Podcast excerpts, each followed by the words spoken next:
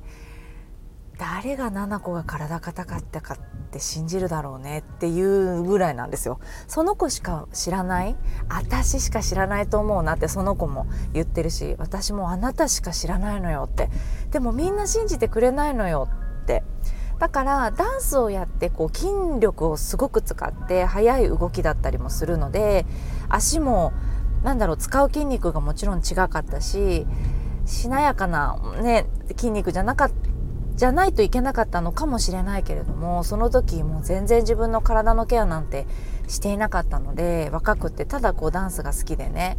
あのー、フラフラやっていただけだったので。ちゃんとやってましたよ。ちゃんとやってましたけれどもあのフラフラとしたね考え方のもとやっていたので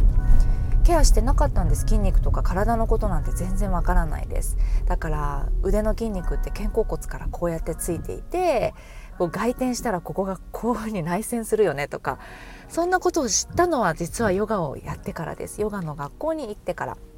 で今私のインスタグラムに載ってるような前屈をしてビターッとこう手を床までくっつけて肘が曲がっちゃうぐらいかかとが上がっちゃうぐらい前屈ができるのなんて考えられないです。指先がつかなかったですから下に。よくやってたなってそれでダンスを思いますけどなんとかやってたんですよね。体割と硬かったですね。はい。あのー、です。なのでヨガだけです。私他のスポーツはやってないので嘘でもなくヨガだけであんなにベタっとなるんですかね？って言うんだけどなると思います。でヨガをえっ、ー、とのポーズの中でね柔らかくなるポーズって多いと思うんですよ。こういわゆるダンスのこう本当コンマ1秒ぐらいしかキープしないポーズもあったりとかねダンスだと。ガチッと筋肉を強くしてグッと固めるっていうポーズはありますけどヨガだと前屈をしたりね屈伸をしたりとかさなんかそういう動きで呼吸を深くしてあじゃあここで4呼吸しましょうとかヨガの先生言いますでしょ？だからその間にこう伸びているんですよね。硬くなっている筋肉のところは。なのでヨガのレッスンだけでももちろん柔らかくなると思うし硬ければね。私はその他にやっぱりベースがあの筋肉が割と硬くなりやすいんですね。なので、えっと、ストレッチはするようにしています。がっつりヨガで動かない時でもお風呂上がりだったりとか、はい、ストレッチをねしたりしてます。で、えー、ヨガの学校にね長く通ったんですけど私は昔の時代だったのでそこで解剖学だったりとかロルフィングの授業もあったりとかあのそういった体の授業をした時に専門の先生がね教えてくださったんだけどストレッチってみんなあの学校でやるような1234みたいなこう90度にね足をこうして、えっと、長座ですか？長座の姿勢になって前にグーグーって体なんかペアになって背中を押すみたいな謎の準備体操あれとかマジで意味ないよっていうのを先生が言っていてあんなギュッギュッギュッギュッ瞬間的に押したって何も伸びてないと。ねえっといつもの姿勢で今のこの筋肉だっていうのを体を覚えていてあ私の筋肉このぐらいの長さですね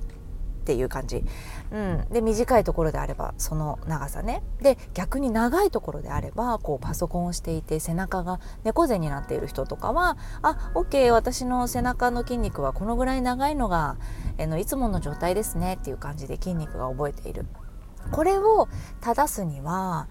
うんと、30秒から1分ぐらい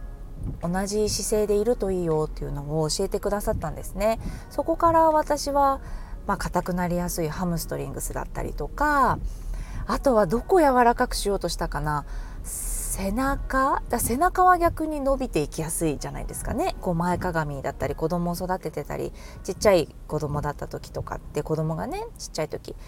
頭を前にして背中を丸めて手を前にするっていう姿勢が多いので長くなっているのでそこはまた逆に鍛えないといけない。反対のことをしないといけないけどね。そう伸ばすところはちょっとこう伸びてるなっていう感覚があったところから30秒から1分ぐらい。だからそれで言うとヨガのレッスンではなかなかできないですよね。あのインヨガみたいなところだとキープ時間とっても長いですけど普通のねハタヨガのようなものとか。だとうんまあ30秒ぐらいあるとポーズもあるかな。ないか。うん。あの長いキープ時間の先生だとあるかもしれないけどね。なのでヨガのレッスンだけじゃちょっと物足りないかなと。うん、なのでストレッチを入れてあげるとかなり柔らかくなるかなと思います。私本当にヨガしかしてないのではい。あの走ったりしないんですよ。ジョギングもしないしね。ヨガしかしないんです。まあ、ピラティスで伸びてるところを縮めているっていうのはやってます。ピラティスやってからだいぶ自分の体は変わりましたが、アドバイスね、何かないですかっていうことだったので、それで言うと、まあ、キープ時間だったりとか、ヨガってやっぱりいいですよ。体は柔らかくなる。うん、です。ね出産前はだから硬かったですね出産前も硬いし出産後も体がカチカチになりましたねはいやっぱり人間の体ってすごいなと思うのが3日も4日もねヨガをする長くする時間がなくてパソコンに座ってやるっていうお仕事が多くなるともうそういう風になりますね体は。ちょっと腰痛いなとか始まってきたりお尻もずっと座りっぱなしなのでと潰れちゃったり潰れちゃうって、えっと、筋トレみたいなところとか体を柔らかくするっていうような筋を動かすっていうことを多分3日とかしないと戻るんじゃないかな。完全に戻るというかあ今ねちょっと手元にノートがないけれども忘れちゃった。でも確実に言われてた。えっと何パーセント戻りますみたいな。うんでした。だから続けないといけないんですよね。ストレッチもヨガもトレーニングもねピラティスもそうだけど。うん人間の体って正直だなってすごく思いました。これだけやってても3日サボると本当に全然違う。だから逆に気持ちが悪いのでなるべくそれはあんまりないですね。本当に忙しくってもちょっとは動こうとはするのでそのちょっとがね例えば太陽礼拝5回とかしかできないとなるとお尻のちょっとスクワットだったりとかなんかキックバックだったりお尻の筋肉をちょっと使ってやったりクラムだったりとかやってないとすぐね体は出ちゃいますね。継続することとあとはキープ時間を長くすることっていうことですね。はい12っていうキュッキュッっていう動きはいらないので30秒から1分キープしたところで深く呼吸ねえっと、吸う息たくさん入れてあげるといいと思います。体の中空気で満たしてあげてっていうといいですね。私が今習っているトレーナーさんもあのそういうふうにおっしゃいますね。くあのたくさん吸う息吸ってね呼吸ってやっぱり大事だから呼吸を深く取りながらそう体をキープしていくっていうところいいかなと思います。ねこの方出産されたってことですよね。体本当にカチカチになると思います。あのその一つの要因として睡眠時間も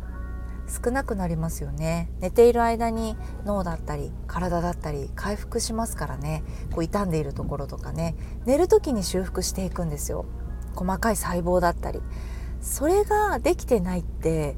もう産後って勉強すればするほどねあのどれを勉強どの項目を勉強してもやばいんですよ。脳の勉強してもホルモンの勉強しても骨盤底筋の勉強をしても栄養の勉強をしても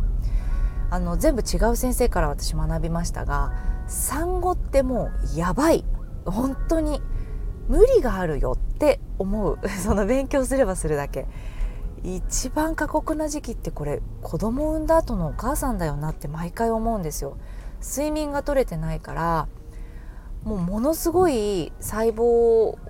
だったり体だったり負荷をかけて出産をしていた。それが出産した瞬間だけじゃなくてね十月10日っていうけど正確には十月10日じゃないんだけどあのお腹の中に赤ちゃんがいる時期体が大きく変化するんですよね。背骨がグオンと曲がったりとかあの脳から指令されてるホルモンっていうのも赤ちゃんの心拍が確認されてからポツンポツンとちょっとずつ出てきて産後に終わるっていうすごいですよね体も。妊娠したなと思ったら脳の指令が変わってくるんですよ。だからそこでも変化がありますよね。同じ人間だなのに今までね生きてきたこの体なのにあの赤ちゃんを育てる体になるって全身を使って神経を使って変わる時ですから長い時間をかけて修復が本来だったら必要なんですよね。それがされてない状態が続くんですよ。睡眠時間が短いのが長い人で半年とかね56ヶ月まで23時間おきに起きてるよっていうお母さんもいるでしょう。もうそれで変な話正常なメンタルを保ってるっていうことが難しいと思いますよ。あのー、そう思う。勉強しても思うしこの間ね私のフォロワーさんでオンラインサロンに入ってくれてる人なんだけどあの産後のお母さんのリアルって言ってもう不安になる。泣き始めるのが怖い。子供が泣き始めの声が怖い。毎日眠たいとかね書いてたんですよ。もうなんか涙が出るを通り越してその涙って悲しさじゃないよ。わかるっていう同じだった。私も言いたかった。けど言えなかった。私はね。うん、まあ、子供10歳と8歳だけど周りの子って23歳とかだったんですよ。だから本当にだからピンヒール履いて遊んでたし前にもねピンヒールオレロの事件で話したけど遊んでたしこうハッピーっていう楽しいっていうだって23歳ですよ。何にも分かんないよ。世の中のことおそらく。ただ大人になった体がっていう。ただお酒飲める年になったよって今思えば思うそういうふうに。それぐらい若くて何も分からなかったからなんか毎日眠たいとか何でこんなにイライラしちゃうんだろうとか、うん、なんか泣き始める声が怖くてもう聞きたくないとか何で私ばっかり起きないといけないのとかお母さんになるってこんなに大変になるってことだったんだとか言いたかった本音みたいなところがあったんだけどそれがね言えなかったんですよね。これをこの方はねその方ねフォロワーさんが言ってくれてて自分のためにか書いておくって言っててもうなんかかっこよすぎてちょっと涙出そうになったっていうか本当にため息が出た。はあなんか嬉しいなってこういうふうに声に出せる人がいるっていうことで SNS を使って今もう私の本当十何年前に比べたらインスタグラムっていうのをたくさんの人が使っていていろいろ嫌な思いをする人もいると思うんだけれどもこうやって心揺さぶられるぐらいなんか言いたかったこととかを話してくれる？でそれを見ただけで心が救われる人ももうたくさんいるんだろうなって思った時にあのすごくそういう意味ではあの良い時代だなって思う。っていう見方もできるなっていうふうに思いました。だいぶね産後に話がそれてしまったけれども。とにかく産後のお母さんの体がカチカチっていうこと。ね私もねありがたいことに月に何度かね産後のお母さんとリアルにこう触れ触れる？触れられる機会があるんですねヨガのレッスンで。リアルにスタジオに来てくださるお母さんたち赤ちゃん連れてきてくれるの。でも本当に可愛らしくて赤ちゃんとお母さんがの空気感っていうのかな。もうただただ癒しでね。でどうにかそのお母さんたちの目指してるところと今悩んでいるところこの目の前の可愛い赤ちゃんも見させてもらってこの子との毎日の時間がこのスタジオにいない時の時間がどうかなんかやりやすくハッピーで可愛いとかはもう前提であるからなんか硬いところをそうじゃなく痛いところをそうじゃなくできるようにしてあげたいなってでこの1時間で無理だとしたらそのそういった知識だけでも姿勢だったりとか筋肉がねこういう風になってるからここが痛くなるっていうこともあるよとかこういう姿勢ってよくしてないですかとかね何か私から伝えられることでどうかどうかこの産後のねカチカチで辛い部分まあ気持ちも含めてなんだけど優しくしてあげられたらいいなっていう気持ちでねレッスンをしていたりします。はいありがとうございます。長くなっちゃいましたがえっ、と体はね必ず柔らかくなるんじゃないのかなと思います。そういうふうに先生たちも言ってました。体のスペシャリストの先生たちもやれば柔らかくなるよ。やらないだけっていうふうに言われてあってドキッと。やらないだけかって。その時からやるようにしたらはい柔らかい体キープできています。ね、柔らかい体になったら楽になるところ結構あります。腰痛がなくなったりとかね。あとは姿勢が良くなります。筋が短い筋肉が、えーと、短いじゃないね。筋肉の距離が短いっていう風な言い方をしたりするんだけれども体の硬い部分そこが、えーと元の位置だったり理想の位置になるということで、えーと骨があるべき場所っていうのも変わってきますよね。ハムストリングスそのももの裏が硬いと骨盤の形がどうなるかって大体こうね想像できたりするんだけど腰が丸まってしまってね伸びなくてとかありますよね。そうなのでメリットがたくさんあるのではい、ぜひヨガだったりストレッチで今日言った方法でねぜひぜひ柔らかくしてもらえたらなと思いますはい聞いていただいてありがとうございます。そしてレターいただいてあの嬉しかったです。こうやってあのー、聞きたいなっていうことをキャッチできてそしてそれに対してお答えができるってすごく幸せなことなのでとても嬉しく思いました。ありがとうございます。レターいつでも募集してますのであのどんな簡単なことでもねお名前を書かなければ匿名になりますのではいどんなことでもねあのいただけたらなあの嬉しいなと思います。ではでははい長くなっちゃいました。朝から失礼しました。それでは今日も自分にね優しいことをチョイスしてはいゆるく心地よく過ごしていきましょうね。それではまた次の放送でお会いしましょう。